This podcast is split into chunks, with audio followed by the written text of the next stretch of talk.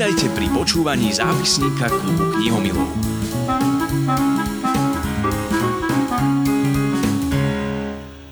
Milí knihomili, v tomto podcaste je našim hostom spisovateľ Peter Derniár. Práve mu vychádza Kladivo, nová kniha, ale nielen o nej bude reč. Peter, dobrý deň, prajem. Dobrý deň, ďakujem veľmi pekne za pozvanie.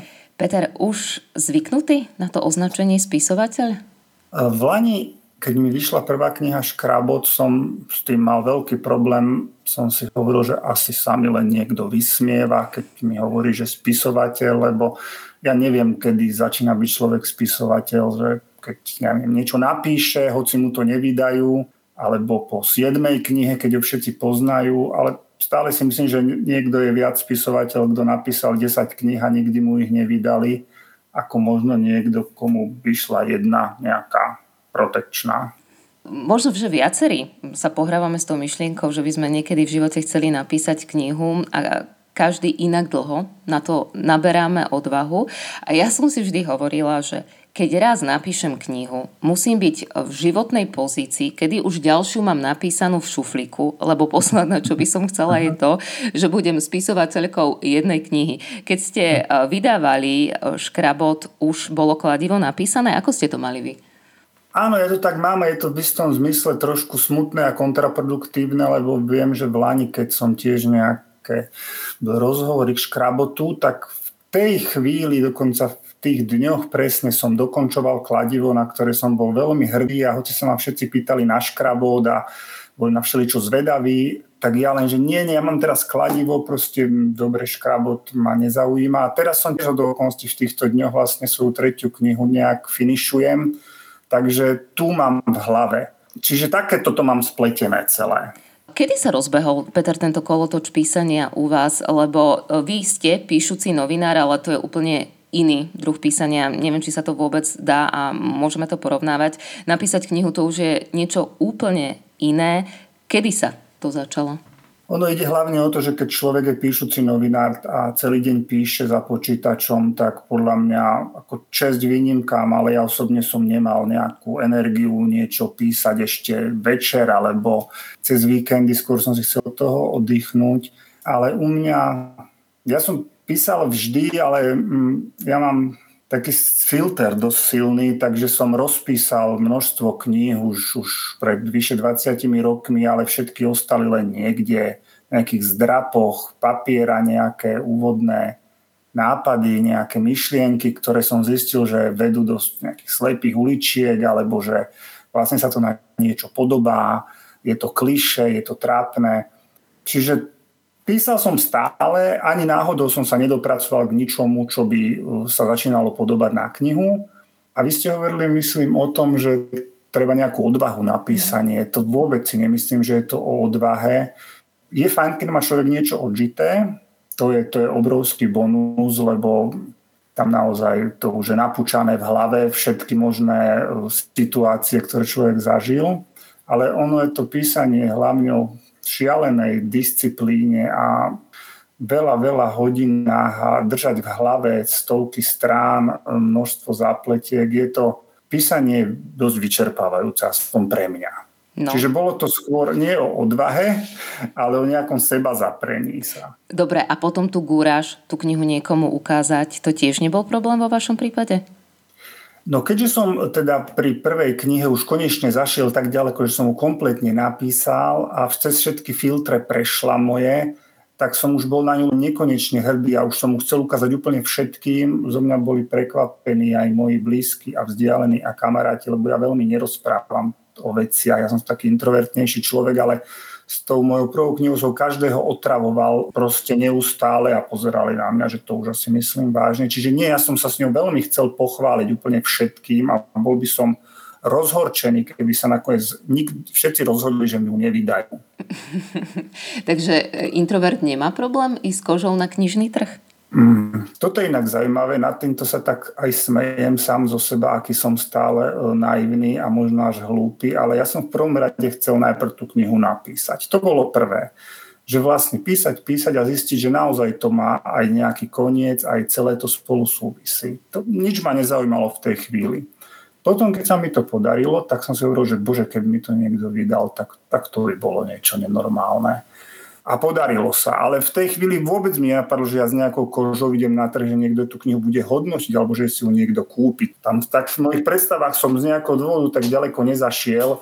Čiže nešlo mi o to, že idem s kožou na trh, lebo hm, to bolo až za nejakým tým múrom ďalším, ktorý som nevidel. Mm-hmm. Čiže ten o, váš taký, neviem, či povedať najväčší problém, ale ten, o, ten spúšťač všetkého bolo konečne si sadnúť a písať?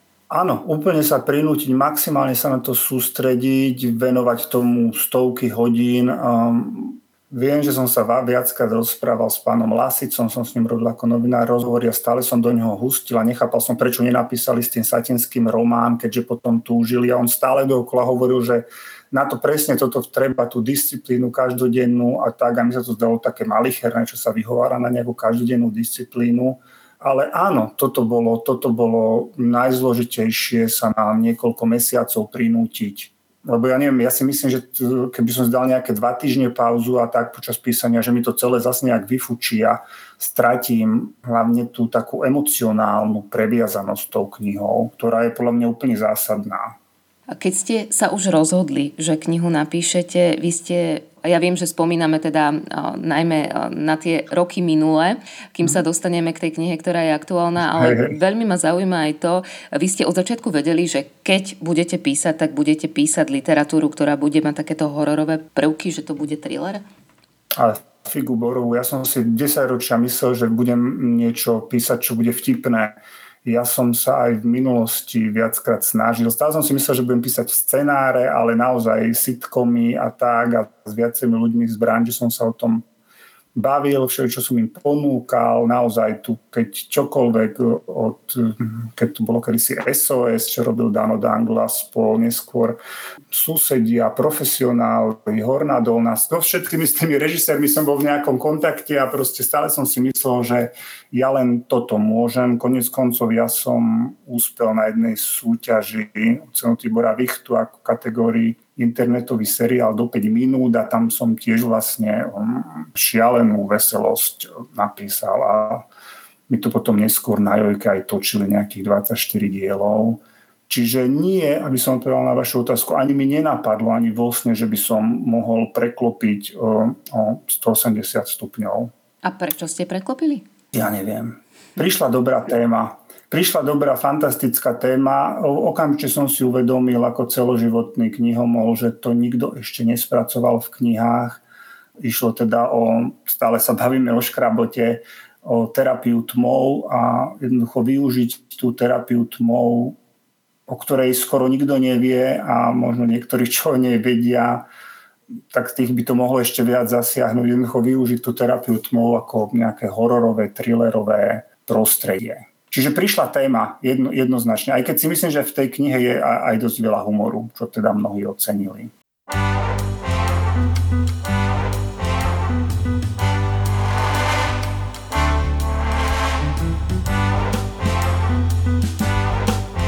Zápisník klubu knihomilov.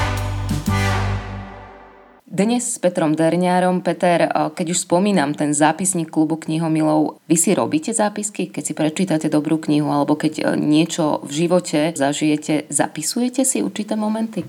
Absolútne nie som na to nekonečne lenivý. Ja nemám skatalogizované žiadne fotky zo žiadnych dovoleniek v knihách, ktoré už som sa dotr- konečne donútil si aspoň spraviť zoznam k autorom, že čo som od nich čítal, keďže opakovane som išiel do knižnice a šťastný som si odniesol knihu mysliac, že tu som ešte nečítal od Kena Folleta alebo od koho a po 15 stranách sa mi zdala byť povedomá. Ale teda, aby som odpovedal na vašu otázku, nie som strašne lenivý, neporiadný, aby som si ja niečo niekde zapisoval. Dnes sa rozprávam s autorom knihy Škrabot a kladivo. Rozprávali sme sa o tom, ako sa k písaniu dostal, no a aktuálne e, na knižný trh prichádza kniha Kladivo. Thriller alebo kniha, ktorá má hororový nádych, hororové prvky, čo môže toho čitateľa z prvote odradiť? Ja som sama povedala, že keď sa mi dostane takáto kniha do ruky, tak si hovorím, som ja vôbec čitateľ hororov? A potom ju chytím do ruky a zjem ju, tak ako sa to stalo aj v tomto vašom prípade, že chytila som vašu knihu s predsudkom, že vedia vlastne nemám rada hororové knihy a žijeme v dobe, ktorá je plná strachu a chcem ten strach ešte aj v knihách. Začala som čítať, knihu som neodložila a keď vy hovoríte o svojich knihách a keď predstavujete kladivo, predstavujete ho ako thriller alebo ako horor, ako?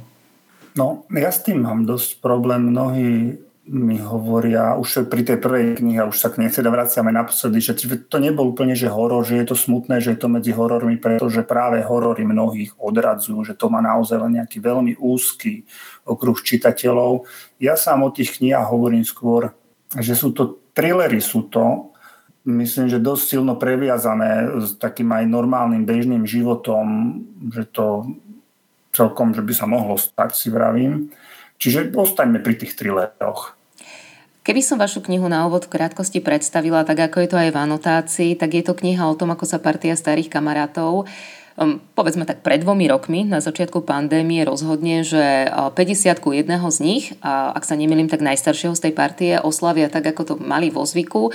No a tak sa chlapi vyberú na chatu, tento raz na úplnú alebo do úplnej divočiny na pustatinu slovensko-polských hraníc a postupne ako vyrážajú a naberajú jeden druhého na ceste na to slovensko-polské pohraničie, tak sa veľa dozvedáme o ich živote a možno, že už tam niekde sa tá dobrá nálada vytratí a postupne vychádza na povrch tajomno a chcela som povedať, vyťahujú sa kostlivci eh, zo skriň, ale zatiaľ naozaj len obrazne. Táto vaša kniha je plná napätia a zvratov, ale ja sa musím priznať, že napriek tomu, že je tam niečo, čo nazývame tými hororovými prvkami, tak ja som ich niekde dala úplne bokom a pre mňa tá vaša kniha má viacero vrstiev a jedna z tých vrstiev je, že ja som počas celého čítania premyšľala nad silou priateľstva a nad skutočnými kamarátmi, aj na to, že ako rokmi sa tie kamarátske vzťahy menia, ako možno udržiavame od tej strednej školy vzťahy, kde si v 40 v 50 povieme, že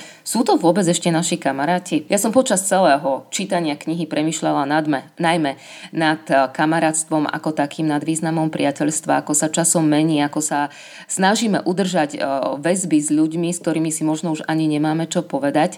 Preto, keď opäť beriem do rúk vašu knihu, tak som sa tak pousmiala pri tom, teda ešte aby som to dopovedala, tak uh, stane sa na tej uh, chate veľmi veľa absurdného, zlého a keď som dočítala tú knihu a prečítala som si, že venovali ste tú knihu kamarátom a poďakovali ste sa im za dlhoročnú inšpiráciu, tak mi to prišlo také úsmevné a to som sa vás chcela hneď spýtať. Vaši kamaráti už knihu čítali?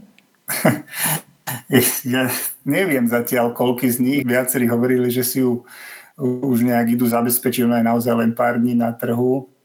Som sám som zvedavý, čo na ňu povedia, ale je tam okrem toho venovania, je tam myslím, že napísané niekde, ocitujem si to, to čo vždy tá, tá formulka, že Všetky mená, postavy a udalosti sú áno, autorovej fantázie.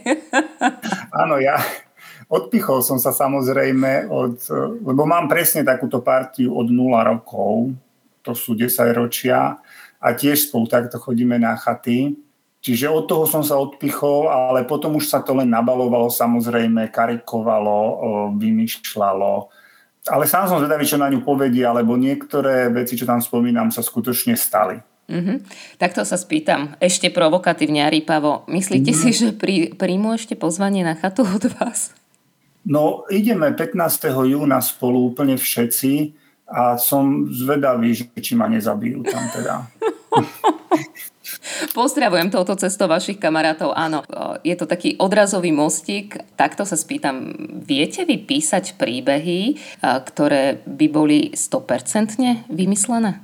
Alebo tam musí byť vždy mm. niečo, čo sa odrazí od nejakej pravdy, polopravdy, od niečoho, čo sa povráva? Toto je, toto je dobrá otázka tak jak keď má niekto nakresliť, že, že nakreslíte nejakú príšeru, ale že tá príšera vždy bude mať nejaké zuby žraloka, ale vždy bude mať nejaké oči Vždy sa to bude čiastočne na niečo podobať, čo človek už videl, nikdy to nevymyslí akoby, že niečo úplne nové, nový tvar. Takže podobne je to asi aj s knihami úplne vo väčšine. Každý píše, dáva do toho niečo, nejaké svoje myšlienky, svoje nejaké postrehy, nejaký zážitok, čo zažil, samozrejme ho o 500 násobne zveličí. Čiže ja si myslím, že ja určite nikdy nenapíšem nič, čo je bolo čisto vymyslená záležitosť. Možno nejakú rozprávku. To som zvedavá na tú rozprávku, aké bude mať ano. hororové prvky. Peter, takto, keď teda vyzvedám, že čo z toho je založené na pravde, tak vždy, keď sa píše takýto druh literatúry a premietne sa na slovenské pomery, tak ono to tak ako keby muselo byť, že tak chceme za tým vidieť niečo viac. Vy ste vyrastali v Palárikove, ktoré sa stalo aj dejskom vašej prvej knihy, ktorú sme spomínali, Škrabot. A v tejto knihe, ak si dobre pamätám, tak my vyrážame z Palárikova. No, dobre si to tam. Nielen odtiaľ a smer Ostúrňa, tak cestou naberáte tých kamarátov a pridávajú sa ďalší do auta alebo do ďalších aut. V tej Ostúrni sme náhodou, alebo prečo vo vašej knihe Blúdime za Magurím? Uh, nie sme tam tiež náhodou naozaj platí to, že eh, prečo by som si vymyslel nejaké miesto, kde som nikdy nebol. Ja som v Osturni a v okolí bol, teda vďaka bohužiaľ, alebo vďaka Bohu um, tým, tej situácii za posledné dva roky, keď asi väčšina Slovákov spoznala na Slovensku miesta, kam si mysleli, že sa nikdy nedotrepú, lebo je to pomaly ďalej, jak ísť, ísť niekde na sever Talianska E, čiže bol som tam, áno, bol som Belianské Tatry, okolie Pieniny a tam som presne okolo tej ostúrny pozeral, že tak ešte tak pomaly sme tam išli pomaly po takej úzkej ceste, že no tu keby nám skapal motor podvečer, zapačilo sa mi to tam, bol, pripadalo mi to tam veľmi také magické, opustené a krásne. Ja som tiež bola na chate vo Sturni, zablúdili sme a skončili sme v Poľsku. No. Ale skončili sme o mnoho lepšie ako hrdinovie hm. vašej knihy. Dobre. Tak, tak aj nad tým som premyšľala, keď som, keď som čítala vašu knihu. Keď už ju mám v rukách a ešte by som teda niečo z nej prečítala, tak zaujímalo ma v poďakovaní vaše konštatovanie. Túto knihu som napísala rýchlo, priamočiarov a niekedy až hriešne bezproblémovo. Vy ste mali od začiatku jasno v tom, v čo v a kto v tom príbehu bude, kde sa začne a ako sa skončí? A niekedy, keď idú veci, ja neviem čím to je, ako vravím, zahodil som desiatky, možno stovky kníh a námetov, ktoré som začala, nejaké slepé ulice tam prišli skôr či neskôr, ale tuto to nejak, mi to fungovalo, išlo to, vôbec netuším, že prečo. Možno, že tým, že mi to bolo také prirodzené, naozaj tá celoživotná partia, to, to fungovanie spolu, tá chata, tá, tá celá tá atmosféra toho, nie, ja to neviem to vysvetliť vôbec a ani mi to nechyba už časťou, aby som to nejak odôvodnil. Mm-hmm. Sú jednoducho knihy, ktoré prečítate na jeden dých, tak možno sa aj napíšu na jeden dých. Takto sa spýtam. Mm-hmm. Tak ako tí chlapi v tom Palaríkove nasadali do auta a vystúpili v Poprade pred nákupným centrom, tak od začiatku všetky postavy boli jasné, alebo niekto tam pribudol? Úplne jasné. Ja teda už si dávam pozor, tú moju prvú knihu som písal veľmi živelne a potom som prehadzoval, vyhadzoval a veľmi ma to bolelo všetko. Tak teraz som si to od začiatku úplne najprv zadefinoval postavy, lebo všetko je vždy o postavách. Keď vymyslíte dobré postavy s dobrými charaktermi, potom už ich len postavíte vedľa seba, oni vlastne samé konajú, ani skoro na ne už nemám vplyv, sú sami sebou. Čiže áno, boli, boli, bolo to všetko tá kniha, ak, aj keď hm, myslím, že na konci knihy som ešte tak nejak sám seba prekvapil, ten, ten záver. Uh, inak som to mal tie postavy premyslené úplne. Vy teda v knihe deklarujete, že všetky mená postavy sú výplodom vašej fantázie. Máte veľmi zaujímavú fantáziu. Mm-hmm. Ako ste sa dopracovali vôbec k tomuto príbehu? Lebo viem, že pri tom škrabote tam bola tá ústredná téma terapia tmou, ale čo bolo motiváciou k tomu, aby ste napísali takýto príbeh? Uh-huh. Toto je to, že ja som ho už písal pred rokom a normálne mám aj problém niektoré veci si zdôvodniť, že prečo som to, ako to prišlo. Chcel som už, už dlhšie napísať niečo, kde izolujem proste partiu ľudí, ktorá si vyrovná nejakým spôsobom medzi sebou účty, či chtiac, či nechtiac. Ja samozrejme obdivujem Agatu Christy a niekoľkokrát som čítal jej knihu a neostal ani jeden, ktorú mnohí poznajú pod názvom 10 malých černoškov. Teda dúfam, že ma nikto neobviní, som to chcel kopírovať, to, to naozaj nebolo môjim cieľom, ale hm, toto ma, toto ma vždy bude baviť, proste izolovať ľudí, ktorí majú z minulosti všeličo spoločné a hoď sa to snažili kade kde zamiesť pod koberec za privretými očami, jednoducho nevšímať, tak nechať to potom vykvasiť e, za pár hodín. Táto vaša kniha, ja som hovorila, že pre mňa má viacero vrstiev a že som počas čítania aj niekde vedela odložiť tie hororové prvky, pretože som veľmi intenzívne premýšľala nad tým zmyslom kamarátstva a priateľstva, ale ona má a rozvíja mnoho iných pre mňa ďalších tém. Jednak je tam tá téma pandémie, je tam téma šikany a tie rôzne tajomstvá, nevera. Veľmi som napríklad premyšľala nad generáciou. Vy hovoríte, že je to kniha o chlapoch a možno pre chlapov, ale ja si myslím, že sa v pohode v tej knihe nájdú aj ženy, pretože tá naša generácia 40 50 ktorá sa možno aj teraz vracia zo zahraničia po dlhých 10 ročiach. Ja som si v každom príbehu toho jedného chlapa našla niekoho, koho ako keby som v tom svojom živote poznala, ale niekedy stretla, že tie paralely pre tú našu generáciu si tam asi nájde každý svoje. Zaspomínala som si aj na tie stredoškolské časy. Mne sa tam tých tém, aktuálnych tém aj môjho života odvíja viacero a keď e, niekto prelistuje vašu knihu, tak ona má také tmavé miesta vy tie tmavé uh-huh. miesta, evidentne, tak asi, že vyhľadávate e, vo svojich knihách a uh-huh. sú to doslova, ja by som to tak povedala, čierne strany a mne ako keby sa popri týchto rôznych témach vo vašej knihe uh, písal ďalší príbeh. Nepremýšľali ste aj nad tým, že príbeh čiernych strán by bol na samostatný román? Počul som už aj ten názor, že tie čierne strany boli zaujímavejšie ako ten, ten zvyšok. Neviem, neviem, či by som to dokázal rozvinúť do, do takého úplne, že, že na niekoľko stovák strán. Tuto to malo slúžiť naozaj len, aby ten čitateľ akoby dostal niečo viac, nech, nech to má ešte túto ďalšiu vrstvu, nech to nie je úplne len také, také celé priamočiare. Trošku som sa snažil túto knihu už napísať, akoby, akoby tu, som tu Vianočku plietol z viacerých tých kusov cesta Takže nie, nie, to, to, toto myslím, že, že ma ani nelákalo.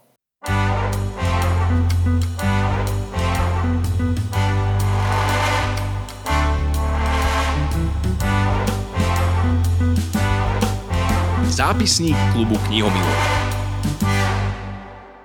Dnes sa rozprávam s autorom knihy Kladivo, s Petrom Derňárom. Pýtala som sa vás na to, prečo sa tento príbeh odohráva práve vo Sturni, alebo teda niekde na Zamagori a teda vy ste hovorili, že teda to prostredie máte aj priamo zažité, ale na tej chate sa postupne rozplietajú mnohé tajomstvá, vynára sa tam veľmi veľa, tak asi 30 rokov nevypovedaného. Áno, tak uh-huh. to asi uh-huh. vekovo sedí. Uh-huh. Toľko tém sa odohráva v tejto knihe, že som veľmi rozmýšľala aj nad tým, kto sa vám pomáhal dostať do hlavy týchto ľudí. A opäť neviem, či môžem použiť e, slovo sériového vraha, aby som ani veľa neprezradila, ani neviem, či ho vôbec dobre označujem, ale kto vám po tejto stránke v tej knihe pomáhal, lebo pevne verím a dúfam, že s takýmto niečím ste sa v živote nestretli. nie, nie, nestretol som sa skutočne s ničím podobným, ani som sa k tomu nepriblížil. Ehm, mne s nejakými lekárskými vecami pomáhal pán doktor, ale pokiaľ ide o túto ako psychologickú stránku, neviem, možno je tu tá výhoda toho môjho už, už čitateľského, zažitého všetkého možného za 40 rokov, že možno aj nechtiac, jednoducho mám načítané knihy toho, tohto druhu a alebo intuitívne som si povedal, že akoby asi tam, vždy som sa snažil do každej tej postavy vžiť a bolo mi to niekedy až, až trochu nepríjemné. A na schvál som to nepísal, tú knihu nikdy ani vo chvíľach, keď som sa nedokázal naladiť, že jednoducho bol som niečím. Pozrel som si Sagana, ako išiel a proste sadol som si k počítaču a zistil som, že sa nenaladím ja na svoju hororovú knižku Takže bolo to aj o nejakom, len o nejakom mojom naladení sa na charaktery, ktoré som vytvoril ktorým som uveril a myslel som, že takto by to riešili v danej chvíli všetci. Rozvíjate tam sedem charakterov, sedem postav, ani jedna nie je vyslovene kladná, ani jedna nie je vyslovene no. záporná. Vyhrali ste sa s nimi. Je niektorá z nich taká, ktorá vám je taká najbližšia? Toto je inak môj problém možno aj do budúcna, že vytvoriť naozaj že dokonale kladnú postavu. Myslím, čitatelia to majú radi, keď nakoniec ten nejaký kladný hrdina tam sa nájde a je on nakoniec ten spokojný a ten víťaz a odmenený a zlo je potrestané. Ja to, ja to veľmi zatiaľ tak nemám evidentne. Um, mne sa na každej z tých postav páči niečo, čím je sympatická do každej som dal niečo, no asi nie, do každej, niečo aj zo seba som tam dal, alebo naozaj odpozorované zo života, od ľudí, ktorých poznám, ktorých vidím, ako sa správajú v rôznych situáciách. Ale áno, mám asi problém, že ani mne nie je žiadna tá postava úplne, že, že táto je mi najbližšia. Asi ten Martin, ktorý je organizátorom chaty, ktorý stmeluje tú partiu a v podstate jeho jedinou vinou je, že že je to popierač, že do konca knihy proste si nechce pripustiť, že tam bolo niečo hnilé medzi nimi celý čas. Dnes predstavujeme knihu Kladivo. Je to kniha, o ktorej stále hovoríme, že má nejaké určité hororové pozadie, že je to kniha plná napätia. Ja k tomu dodávam, že som tam videla úplne iné roviny. Mm. Vy to máte, Peter, ako? Keď sa vás vaša žena spýta, že či je to kniha, ktorú si môže prečítať ona alebo jej kamarátky, čo poviete? Uh, moja žena ju čítala, ona je veľká fanúšička Agaty Christy, možno najväčšia na Slovensku, čiže má načítanú podľa mňa z tohto druhu kvalitnú literatúru a jej sa to páčilo, veľmi sa jej to páčilo ale aj tak si stále myslím, že chlapi e, v tej knihe nájdu možno o trošku viac niečoho. Možno viac, budú viac rozumieť toho, tej interakcii medzi týmito e, tými, tými postavami, ako rozmýšľajú a prečo tak rozmýšľajú. Ale je to napriek tomu kniha, ktorá rozvíja e, pre mňa aj tú tému vzťahovú, že, mm. a vidíte tu zase opäť Jaška toľkujem, že či majú chlapi potrebu rozoberať vzťahy, no vo vašej knihe áno. Uh-huh. No, mňa skôr tak mrzí, že si hovorím, že už aj nejakú poriadnu ženskú postavu by som mohol vytvoriť, lebo vedia, ja to, to tuším, už to sám svoju knihu nepamätám, ale veď tam žiadna žena hadam ani neprehovorí celú knihu. Vidíte? Len je spomenutá. To je Strašné. dobrý postreh. To je mm. kniha, kde v podstate mm. za všetkým hľadaj ženu, ale Áno. žiadna tam neprehovorila. Áno, a v prvej knihe to bolo veľmi podobné. Peter, že... obrovská výzva Viete ano. si predstaviť, že napíšete knihu, kde bude hlavnou rozprávačkou žena? Mm, bojím sa, že by bola menej uveriteľná, ale teda moja tretia kniha sa volá Adama Eva a už teda ten názov naznačuje, že tam dvaja rovnocenní hlavní hrdinovia. Dobre. Takže tam už tie ženy budú.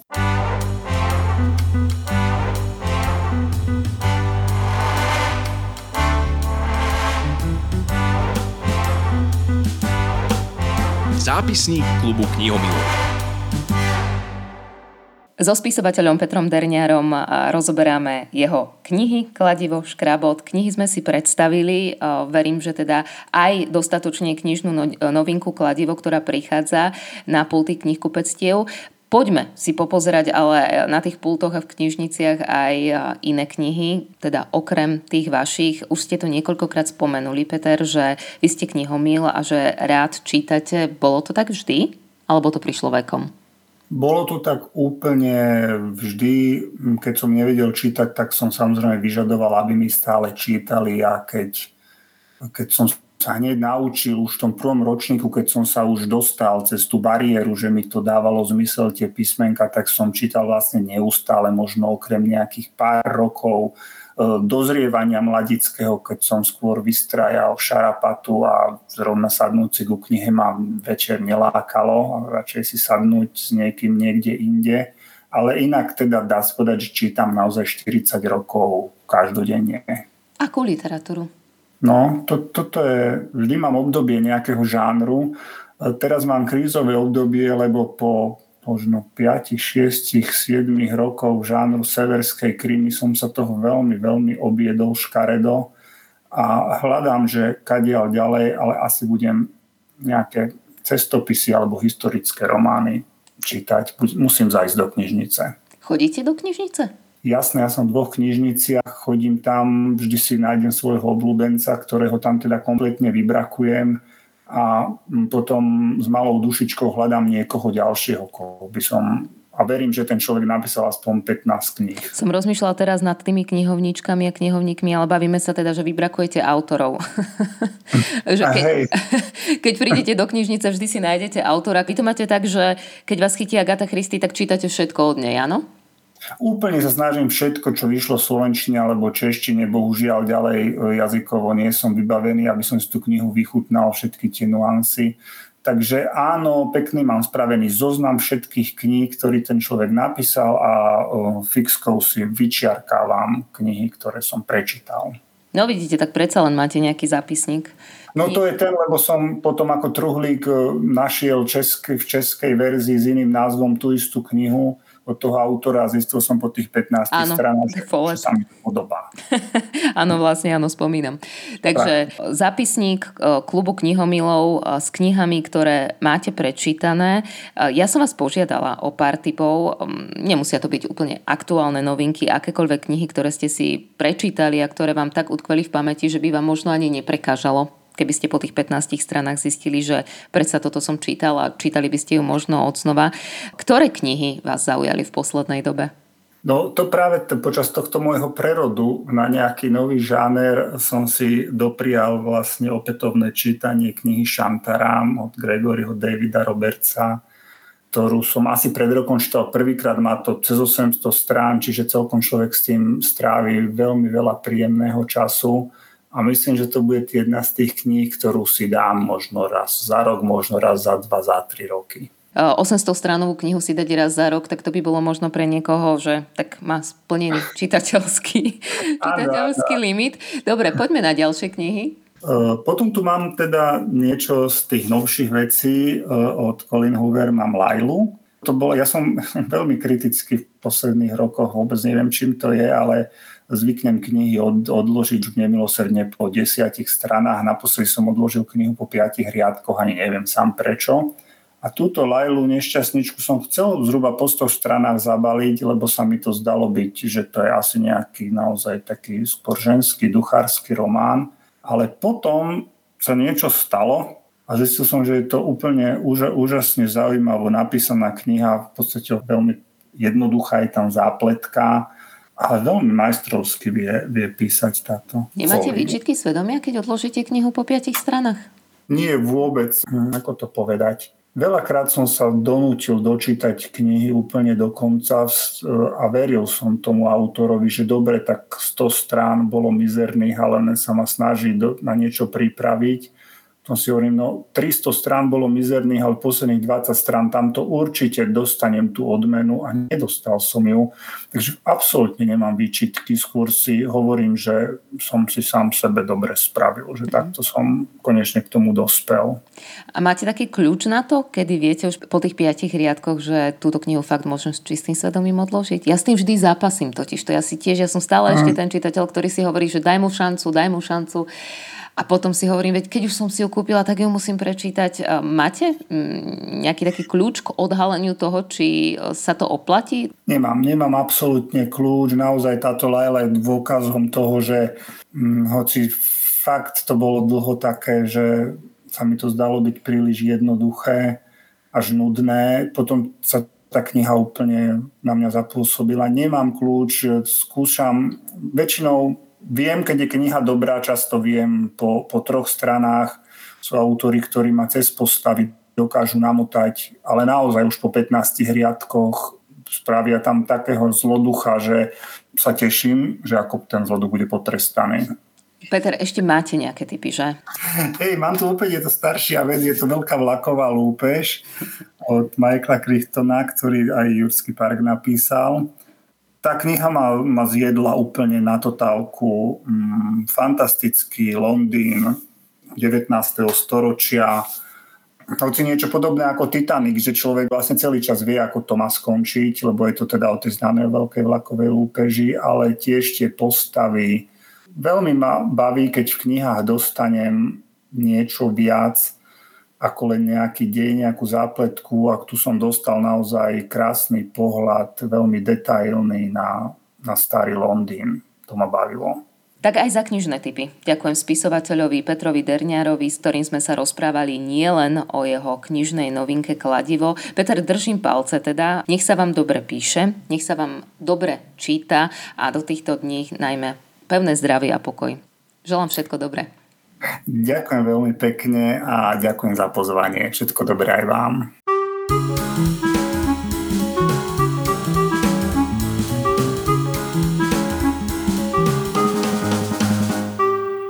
Počúvali ste zápisník klubu knihomilov.